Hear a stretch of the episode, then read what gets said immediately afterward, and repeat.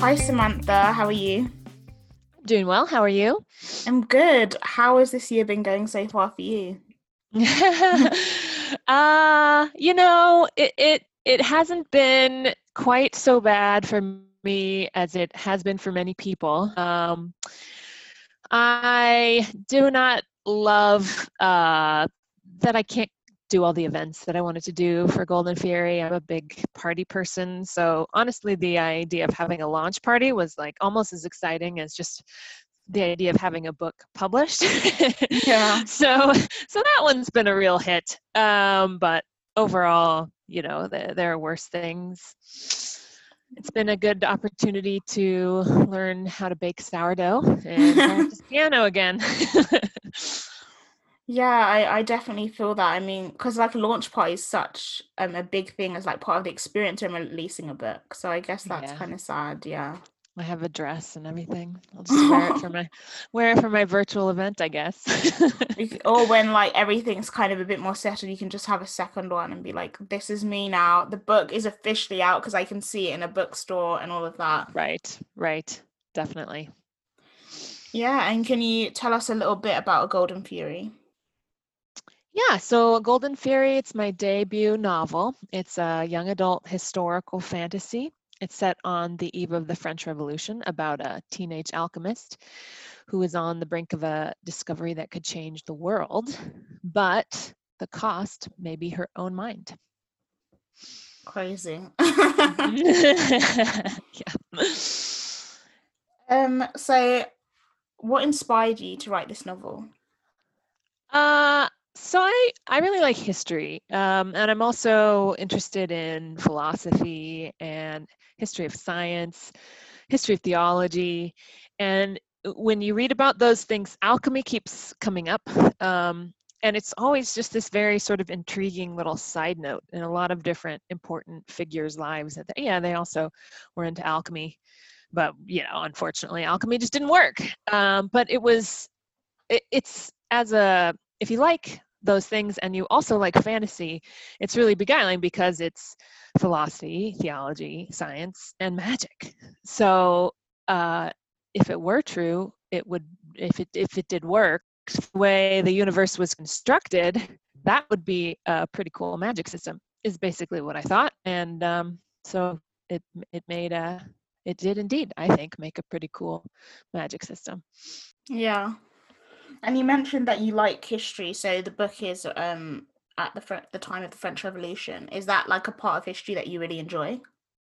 I do really like that part of history. Um, I like. I think every everybody does big changes. You know, um, times when sort of undercurrents that have been flowing for a long time come up to the surface, and so of course for the French Revolution, um, inequality uh, flares up in this really um, violent, convulsive way, and that's uh, something that's a consistent theme throughout history is sort of inequality flaring up. Um, i'm really interested in rome too and that was a definitely um, a founding theme for the roman republic.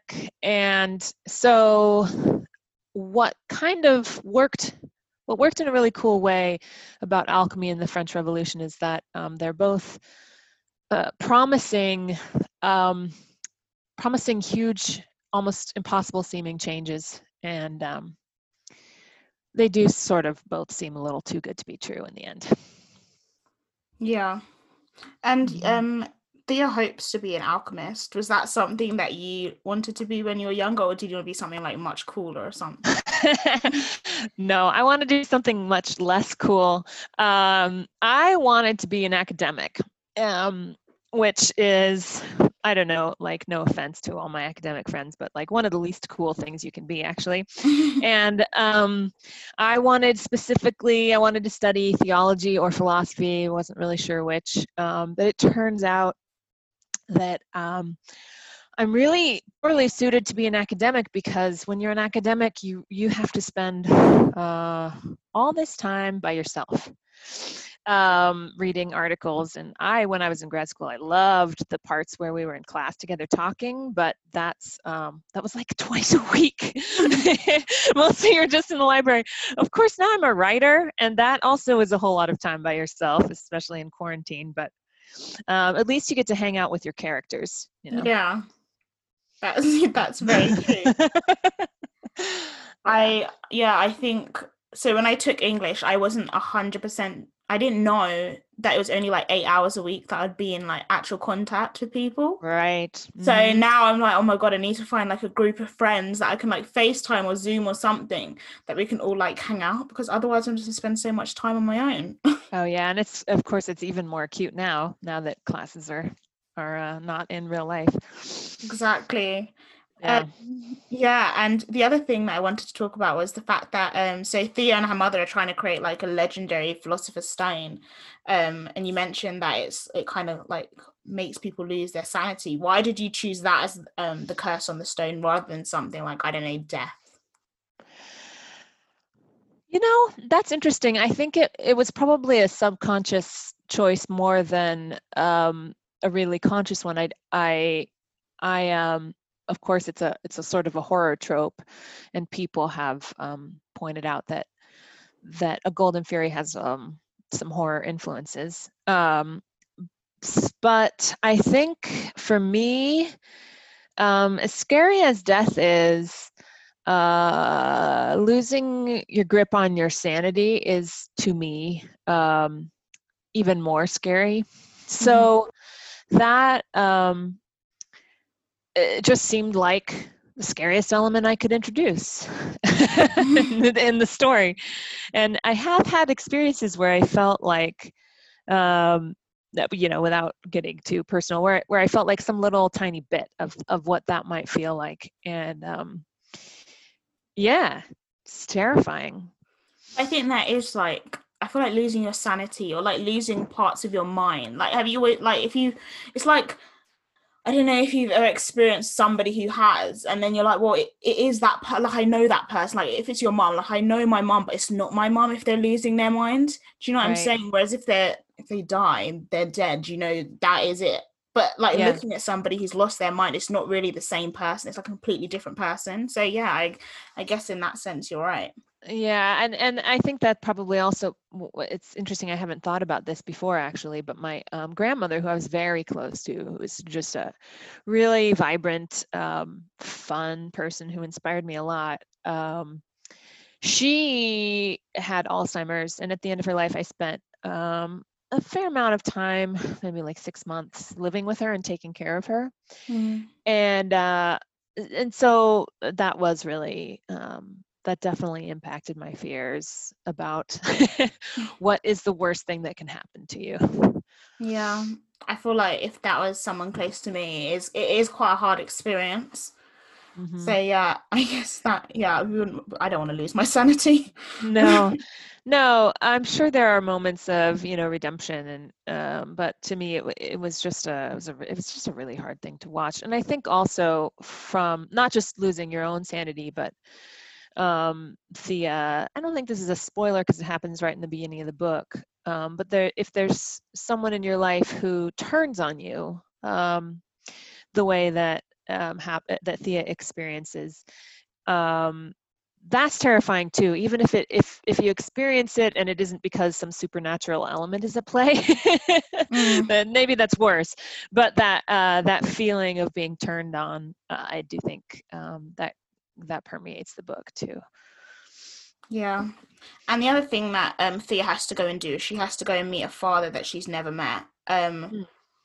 I mean, that experience must be hard for like anybody. But what made you kind of include that in the story rather than like a long lost like grandmother or her just like running away? Was is it did you want to add like a family element to it? Yeah, I am really interested in um, alienation and families. I, I feel like a lot of the stories that I connect with the most have something of that in them. Um, and so uh, that's that's definitely there are a number of threads of that throughout the story. So I think felt like this was layering again another another um, thread of that same same theme. Um, and for Thea as a character, it reinforces this feeling that she has of being alone in the world. Yeah. Mm-hmm. And what advice would you actually give to Thea? Oh, that actually ties right into what I just said. Yeah. um, because Thea, she she, uh, not to spoil anything, but some of the decisions that she makes that um, that are the hardest to that that are the most damaging to her maybe come from the fact that she does feel really alone. And so the advice that I would give to Thea, um, I would tell her that she won't always be this alone, that she's mm. going to have more connections in her life. Um, she's going to have more friends and just more people who matter to her. And she um, can't see that because she's had so few because she's been very very sheltered and the, the people she has known have mostly been not great to her so she clings to the few people who are kind to her but um, i would tell her that she doesn't have to cling quite so hard because the world isn't actually as lonely a place as she thinks it is. But yeah. um, but she wouldn't listen to me. So it, it wouldn't actually do any good and if you were Thea, what would you do? Run or create the stone?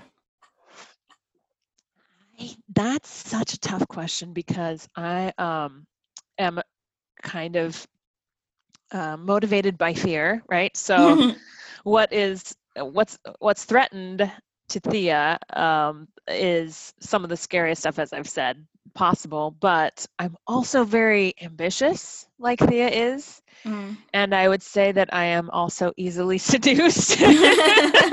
so hard to say which um, which of my bad qualities would win in this circumstance.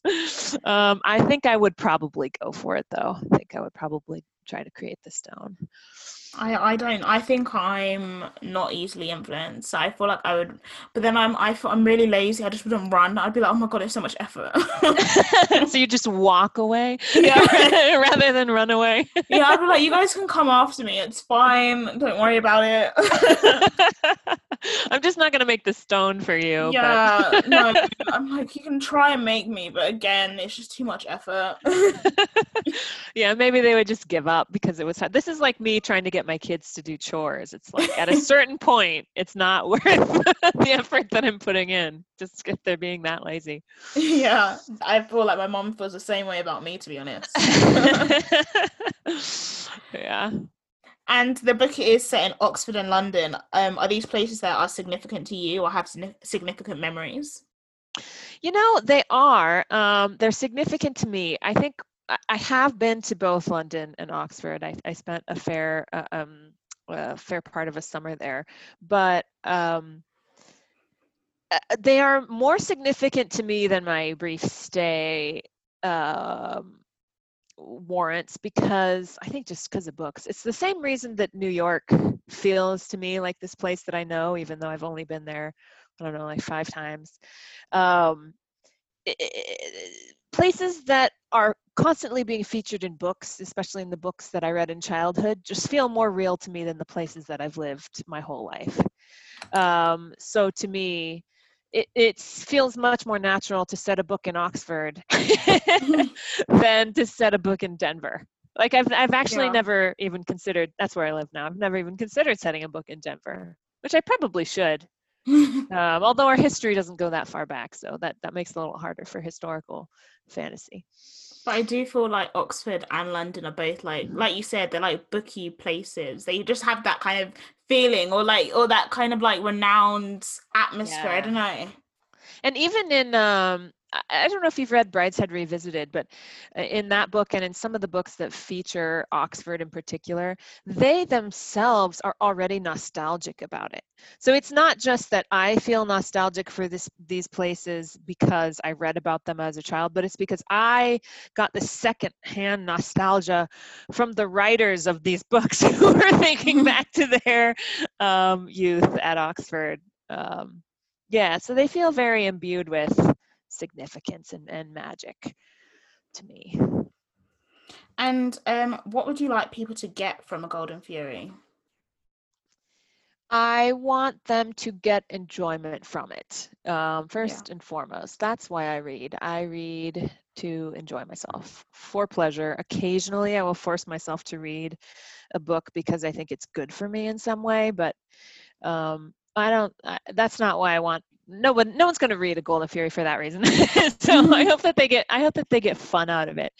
Um, but also, uh, I wrote Thea out of some sort of vulnerable places in myself. Mm-hmm. And what I hope is that I know a lot of people will find her annoying um, because, you know, amazingly enough, some people do, in fact, find me annoying. I don't get it, but I have experienced it enough to know that it's true. Um, but I think that she, she Thea makes some mistakes. Um, but Thea's a teenager, and I I would like people to hopefully not not everybody, but I would like the readers this book captures to relate to Thea and to maybe identify with some things about Thea Mm-hmm. and to extend some grace to Thea as she makes mistakes and maybe to also then be willing to extend that same grace to themselves. Yeah, that sounds great. I think that is, yeah, thanks. I think that's one of the things that's good about fiction. Um, and one of the things that I like most in authors is when they look at their characters um, with with grace with maybe maybe with love a lot of times you can tell when when when authors really love their characters but but more than that like maybe with some mercy you know Yeah. um and there's a big difference between writers who look at their characters with with grace and characters who are who look at their characters without it you know who are sort of just above their characters to the point that they don't um they don't see themselves as being potentially able to make the same mistakes that their characters made being the same kind of person yeah. And do you write um characters or plot first, or is it just kind of like a merging of the two? I honestly wish I knew. Um, there's this sort of like eh, chaotic phase at the beginning of an idea, and I've I've written enough book manuscripts now that I've um, there are some common things. Um, I usually have some kind of premise and some kind of main character who come to me. I would say plot. It um, is after character. Yeah. Plot is after character. But setting, I'll I'll start with like the bones of the setting Mm. and then we'll definitely we'll need to flesh it out and do a lot more research as I go. Was that the question? I kind of forget what the question was now. No, it was uh, what do you write first, characters or plot? Okay, good, good. Yeah, yeah. Yeah, so character, um character comes first. So that to me is the the most fun part to think about is um is character. Yeah, and um, what inspired you to pursue writing? Like, how has that journey been as well? I think that, uh, like a lot of writers, I started writing just because reading was such a pleasure for me um, and such an escape. And uh, you initially, I think, maybe for a lot of fantasy writers, you start with this desire to lose yourself in a world again that you experienced in a book. And maybe it feels like if you're writing a book, then you can lose yourself even more in that world because you're making the world and you can just sort of live there in your head. And that's um, that's that's how it felt to me when I first started writing garbage Lord of the Rings ripoffs as a teenager. um, but I think I also had this idea that writing isn't really a thing that you could do as a job, um, and also that it's. eh, I was never I was always comparing my writing to the people I was reading, and I just wasn't as good as them. And I've never wanted to do things unless I was going to be really, really good at them, um, which sometimes leads to impatience with the beginning stages of something where you're always going to be bad at it. just always, always.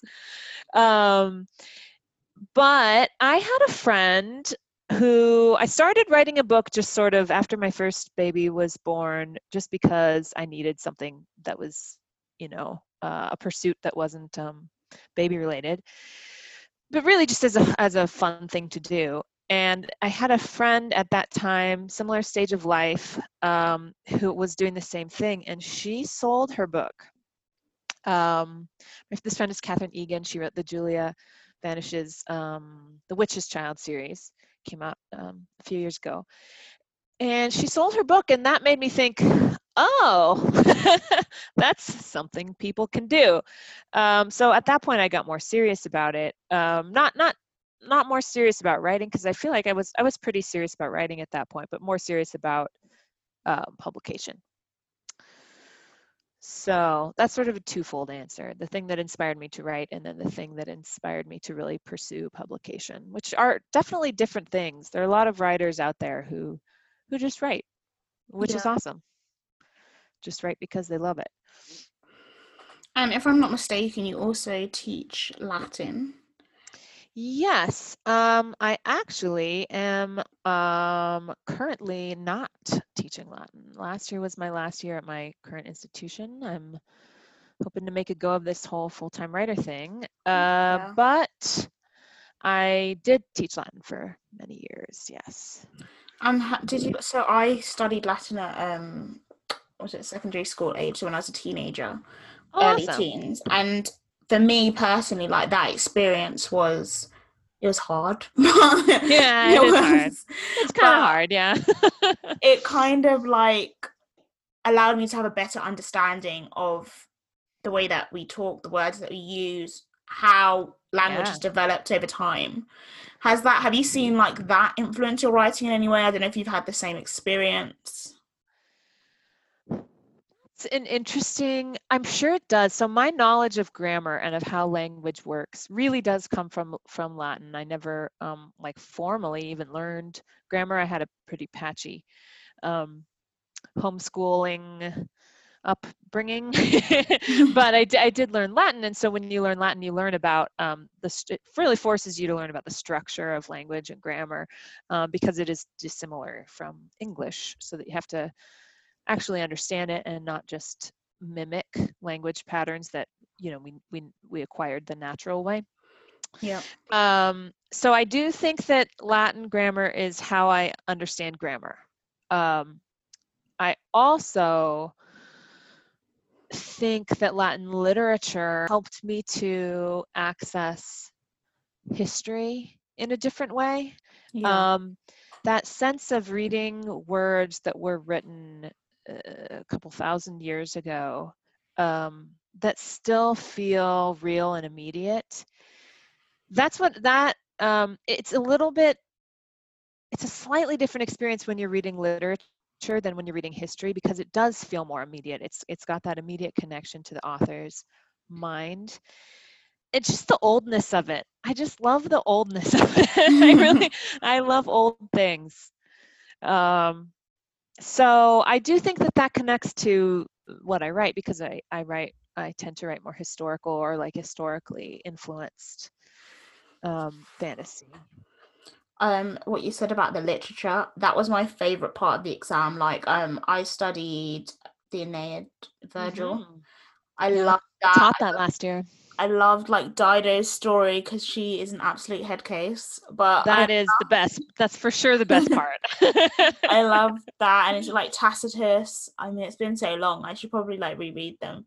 Um, but yeah. I love that was my favorite part of the exam. I never passed, but it's a hard exam though, right? I've heard yeah. it's real. I mean, the AP is very hard here in the U.S. I don't know how similar that is to the test that you take. Oh, my one was like, oh, my teacher's like, no one ever fails Latin. I was like, well, here I am. no one. Okay, now that's that doesn't seem true. Uh, I definitely failed a couple students. Um, not that I'm ever happy to do that. That's that's my failure as a teacher. but yeah, Latin is wonderful. And in fact, I even managed to get a Latin, I didn't manage this, my team was happy to do it, but there's a um, Latin uh, phrase on the book stamp of my book on the inside. Um, Cave maledictionem alchemicae. So that feels feels very on brand for me, I think. That's so lovely. I'm gonna have to look out for that when I see it. It's the book is, can I just say, like, it's just an object of art. They have done such a beautiful job on it. It's so pretty. Uh, and if you had to make a soundtrack for your book, what would be on there? You know, I had a soundtrack for my book, but I drafted it so long ago. Uh, let let let me see. So I had some um some Saint Vincent on there um i had let's see some the national. That is just because i was going through a big the national phase not because that was particularly relevant to the feel of the book. Actually i really think saint vincent um captured something very Thea-like to me. Um, FKA Twigs in yeah. the for the for the like when I was writing some madness stuff. that was that that was on there. Cat Power, Destroyer, yeah, that kind of stuff. Little bit, little bit um, chaotic. Yeah. What was the mm-hmm. last book you read? I just finished um, the new Elena Ferrante novel, The Lying Life of Adults. It's um, I don't know if you've read them. They, they were big a few years ago, or the, when the um, the U.S. version came out. They're Italian novels, um, but the Neapolitan Quartet uh, was about this toxic, um, but also really powerful friendship of these two girls in Naples. And um, Elena is very character forward, and I really, really do like that. Although I appreciate plot very much too. You really either have to grab me with character or plot, or ideally both. Um, and she did that, although I'm still like feeling a little queasy about the ending. no, and I'm not going to spoil it, but um, yeah, queasy is the right word, I think. It's good though. I haven't. It's been um. It's been a couple of. It's been a beat since I've read a YA novel, like maybe a month or two. But I was reading the um, Kendare Blake, uh, yeah. the one or three dark. What's the first one called? I think three. It's like Three Dark Crowns. Three Dark Crowns. Yeah, I'm working on. I'm working on that series. That's really good. I've had those on my shelf for the longest time. I'm. I just go through phases where I can read a lot, and then phases where I just can't read anything. I just burn out. I think that's my thing at the moment. That's a that's a lot of people's thing at the moment, feeling burned out.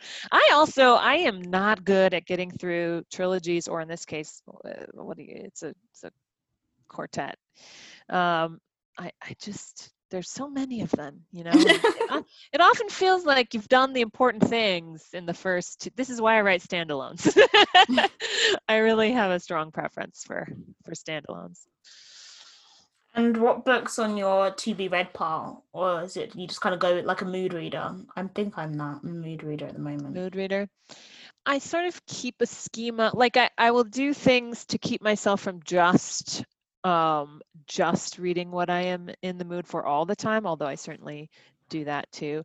Like I wanted to read all the um, Hugo and Nebula nominees, um, mm. which I did not do, but I read a lot of them. And I'm going to read, I kind of want to read all the Bookerman nominees, but they they get so depressing, you know. so my plan is like I'm gonna read one, and then I'm gonna see how depressed I am at the end of that, and then then if I'm not too depressed, I'll read another one. So I'm reading The Shadow King right now, mm-hmm. uh, which was the one that seemed like the raddest. Um, I mean, they they all look good, but this one, uh, you know, it's historical and it's in Ethiopia and there's war and that. So that's all. That's very appealing. I'm yeah. very excited um, for the new Naomi Novik novel to come out. I just oh, yeah. really like her a lot. So I hope it's good. Hope hope it's as good as spinning silver, although I'm not sure that's possible. Yeah, I I don't even know what I'm ex- I'm excited for these Violent Delights. Oh yeah, me too. Um, the Chloe Gong one. Yeah. That Yeah. looks very cool. That's in November, right? Yeah, Yeah. I have that. I need to get to reading it, but like oh, the you UK, have that already? Lucky. yeah, the UK looks like it's going on a second lockdown at some point, so I feel like I have time. Yikes, sorry. We probably should be, but America's different. That's very true, and that is so true. And you guys have to go out and vote soon, so we'll Yeah. see how different. Hopefully, it can get. yeah, fingers crossed. yeah. Um, going back to your book, just for the last few questions, Yeah. were there um any difficult moments that you had while writing your book? Yeah. Um, one difficult moment was when my agent told me the book was wonderful, it's great, it's going to be a great debut, but I needed to completely rewrite the last third of the book. Oh, wow. and I did. I mean, it, and it, when I say completely rewrite, I just just went like went over it with highlighter and literally deleted it. It was not none of it was salvageable. We just had to go a completely different direction with it. oh, wow. Um, and I had the problem was I had thought that my midpoint was my climax, I think. Mhm. And so then uh, I ran out of plot when I was writing it.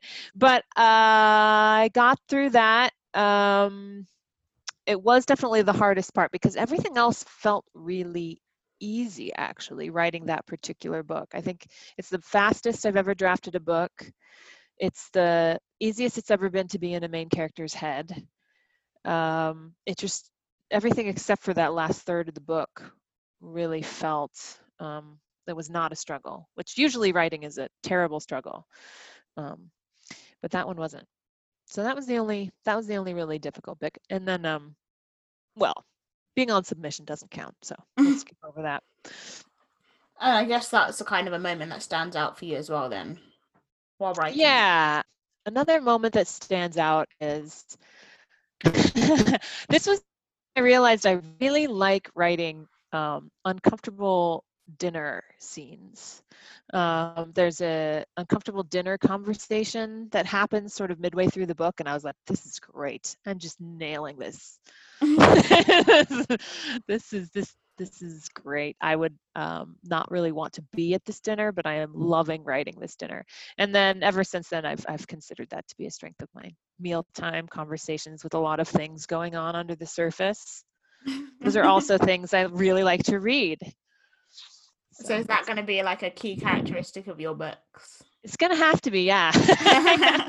There's definitely one a, a standout one in my next book.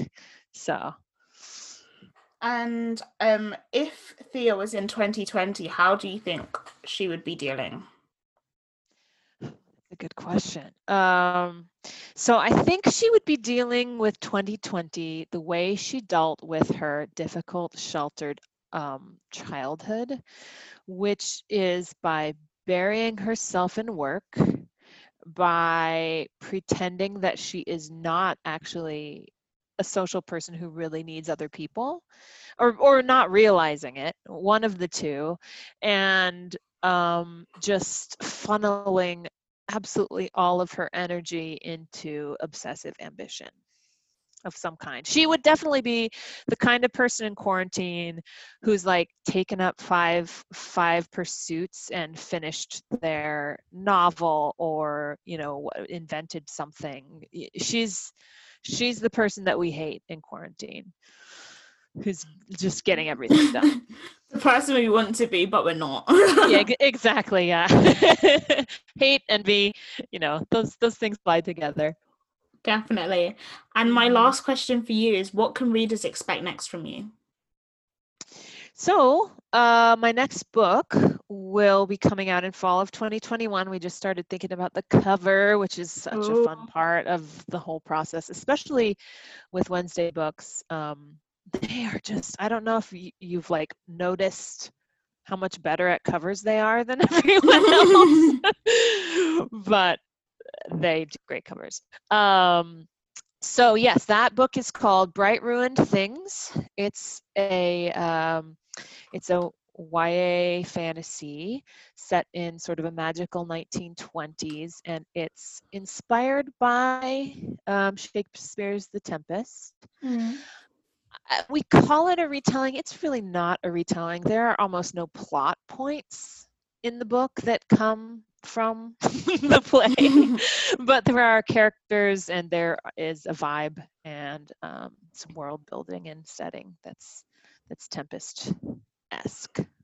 Sounds great, and I I definitely agree. I'm looking at um Erin Hahn's um, more than maybe when Yeah. um, cover right now. Uh huh. It's right on my desk, which means I've been meaning to read it for a very long time. I just haven't got the chance to. But Oh, yeah. very very lovely. Yes, yes. I love their contemporary covers, and of course, I mean their fantasy covers are amazing. Like the Wicked Saints cover was just Yes, iconic, and yes, yeah. W- Where Dreams Descend and Mhm. Lobizona, just some very very good covers. Yeah. Well, thank you so much for being on my podcast today. Yeah, thank you for Um, having me. Yeah, A Golden Fury sounds amazing. Can you just tell us when it's coming out? It's coming out October 13th, really Yeah. soon, but also like finally. Well, thank you again. It was lovely having you. Thank you so much, Lib. It was really fun.